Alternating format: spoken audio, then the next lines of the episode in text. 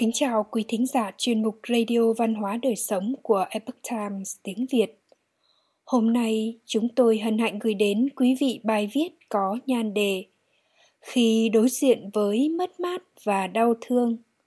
Bài viết của tác giả Charles Minich do Minh Anh chuyển ngữ. Mất mát và đau thương có thể khiến con người trở nên cay nghiệt và hoài nghi, và những điều tốt đẹp trong cuộc sống sẽ đóng kín lại với họ. Nhưng nếu chúng ta tỉnh táo để ngẫm nghĩ kỹ một chút, sẽ thấy rằng nỗi buồn là một người thầy tuyệt vời. Người thầy ấy tôi luyện sự đồng cảm và tình yêu thương của chúng ta đối với người khác, cho chúng ta sức mạnh để trân trọng những người đã khuất, cho phép ta học hỏi từ những người đã làm ta đau lòng. Nỗi buồn luôn hiện hữu muôn hình buồn vẻ ở quanh ta. Sự ra đi mãi mãi của một người. Một lần đi kiểm tra bệnh định kỳ, vô tình phát hiện ra căn bệnh hiểm nghèo.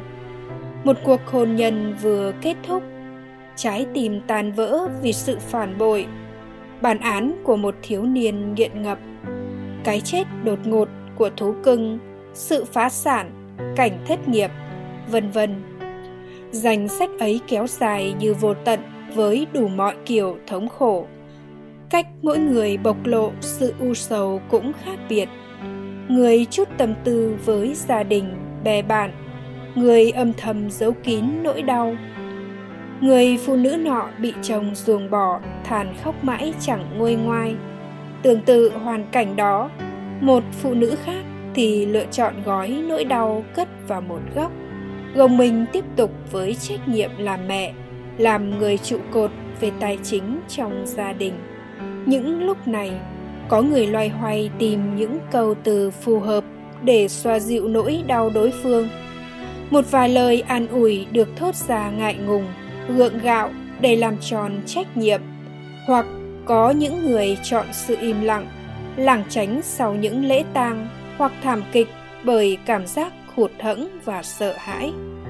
Trong thư viện công cộng, tôi bắt gặp một vài cuốn sách chữa lành nỗi đau với những tựa đề như dành cho cha mẹ, chữa lành nỗi đau mất thú cưng của trẻ, nỗi buồn của phụ nữ và sổ tay chữa bệnh, cách giúp đỡ người đang sầu khổ. Đó là những tài liệu rất hữu ích, nhưng trong bài viết này, tôi sẽ đưa ra một vài lời nhận xét, lời khuyên cá nhân về sự sầu muộn và quá trình chữa lành những nỗi đau này. Tôi đã bước sang tuổi 70, cũng như những người cùng độ tuổi. Tôi đã chứng kiến và trải nghiệm đủ những bi thương, phiền muộn của cuộc đời.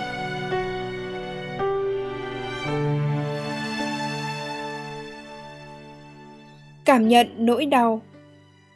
6 tuần sau khi vợ tôi qua đời, một ngày nọ, lũ trẻ và bà ngoại đang quây quần bên bàn ăn thì bà nói: "Đã đến lúc chúng ta cần vượt qua chuyện này và bước tiếp." Đứa con cả chưa đầy 20 tuổi của tôi đáp: "Ngoại à, chúng ta rồi sẽ vượt qua thôi, nhưng ngay lúc này con vẫn rất nhớ mẹ."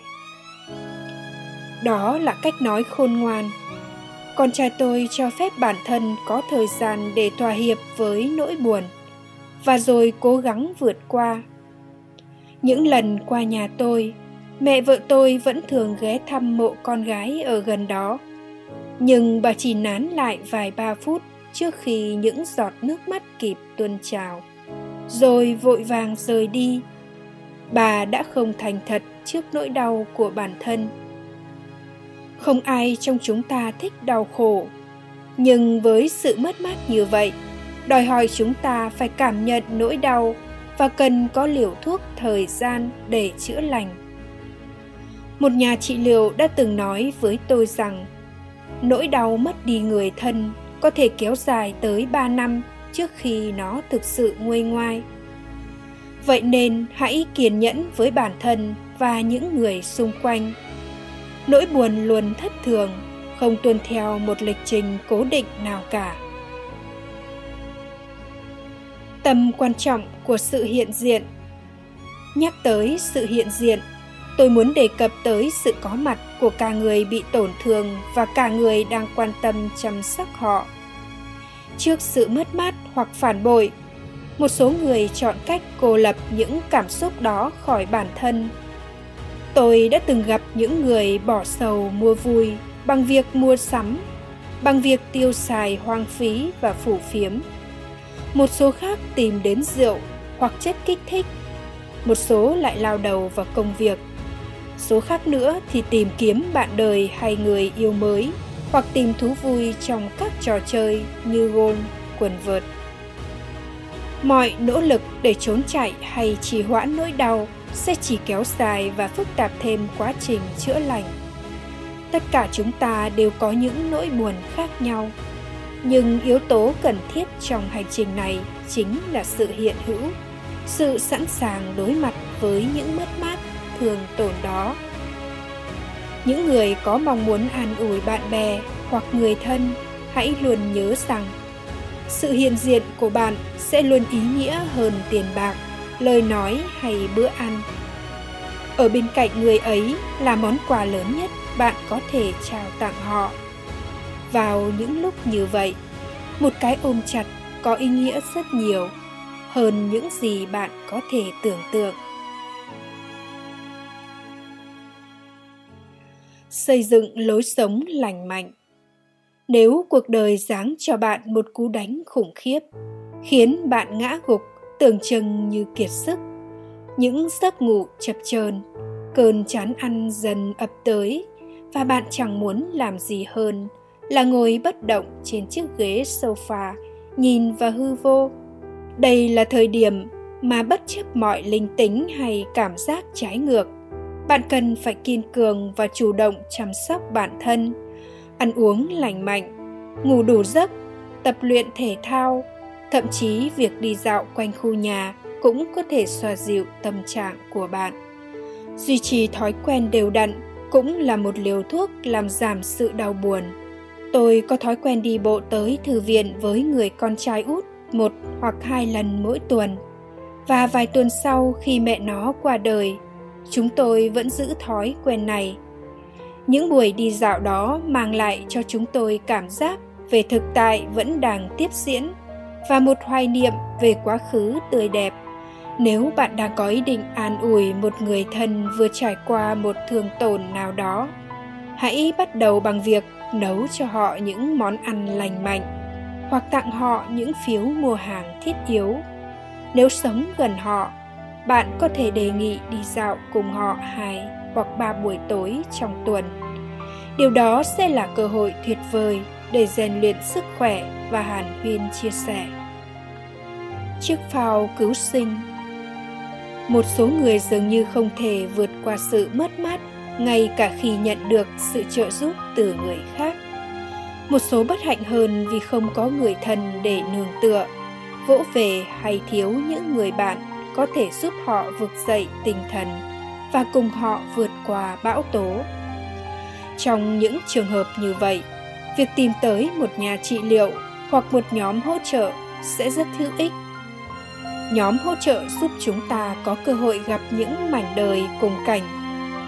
Việc lắng nghe những trải nghiệm đó có thể giúp nhẹ bớt gánh nặng trong lòng, khiến chúng ta nhận ra mình không đơn độc như bản thân từng nghĩ. Một nhà trị liệu cũng có thể đồng hành với chúng ta vượt qua nỗi đau, hướng dẫn những liệu pháp chữa lành, hoặc chỉ đơn giản là lắng nghe chúng ta trút hết nỗi lòng cùng những giọt nước mắt mà ta cố che giấu ngay cả với những người thân. Hãy tra cứu cụm từ nhóm hỗ trợ, chia sẻ nỗi buồn và bạn có thể tìm thấy sự trợ giúp hiệu quả. Sự khác biệt. Nỗi đau có khả năng làm thay đổi một con người. Dưới đây là một ví dụ. Trải nghiệm này được coi là thất bại lớn trong cuộc đời tôi.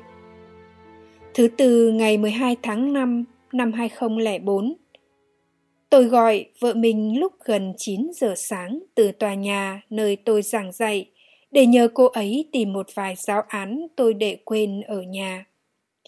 Vợ tôi không được khỏe, nhưng cô ấy vẫn tìm tài liệu và đọc những thông tin cần thiết cho tôi. Trước khi cúp máy, những lời cuối cùng mà cô ấy nói với tôi là "Em yêu anh". Những lời cuối của tôi với cô ấy lại là "Anh phải đi đây, học sinh đang đợi, gặp em lúc 4 giờ nhé". Khi tôi về tới nhà, vợ tôi đang nằm dưới sàn trong trạng thái bất tỉnh.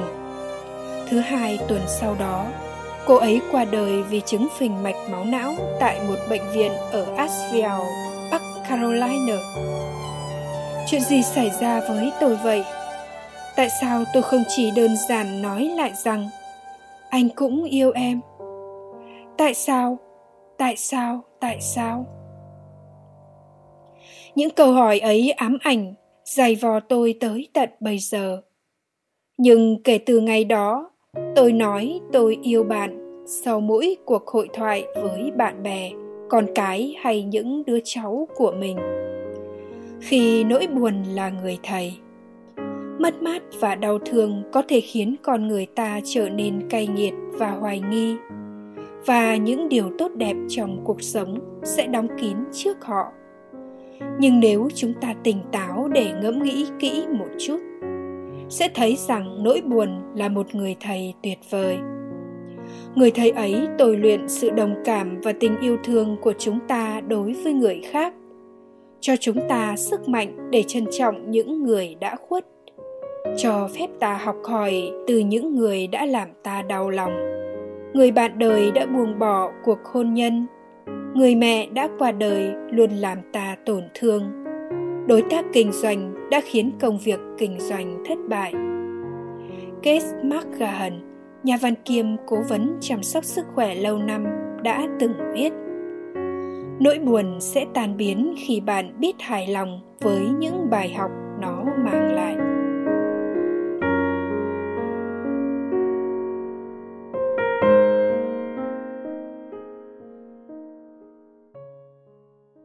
Quý thính giả thân mến, chuyên mục Radio Văn hóa Đời Sống của Epoch Times tiếng Việt đến đây là hết.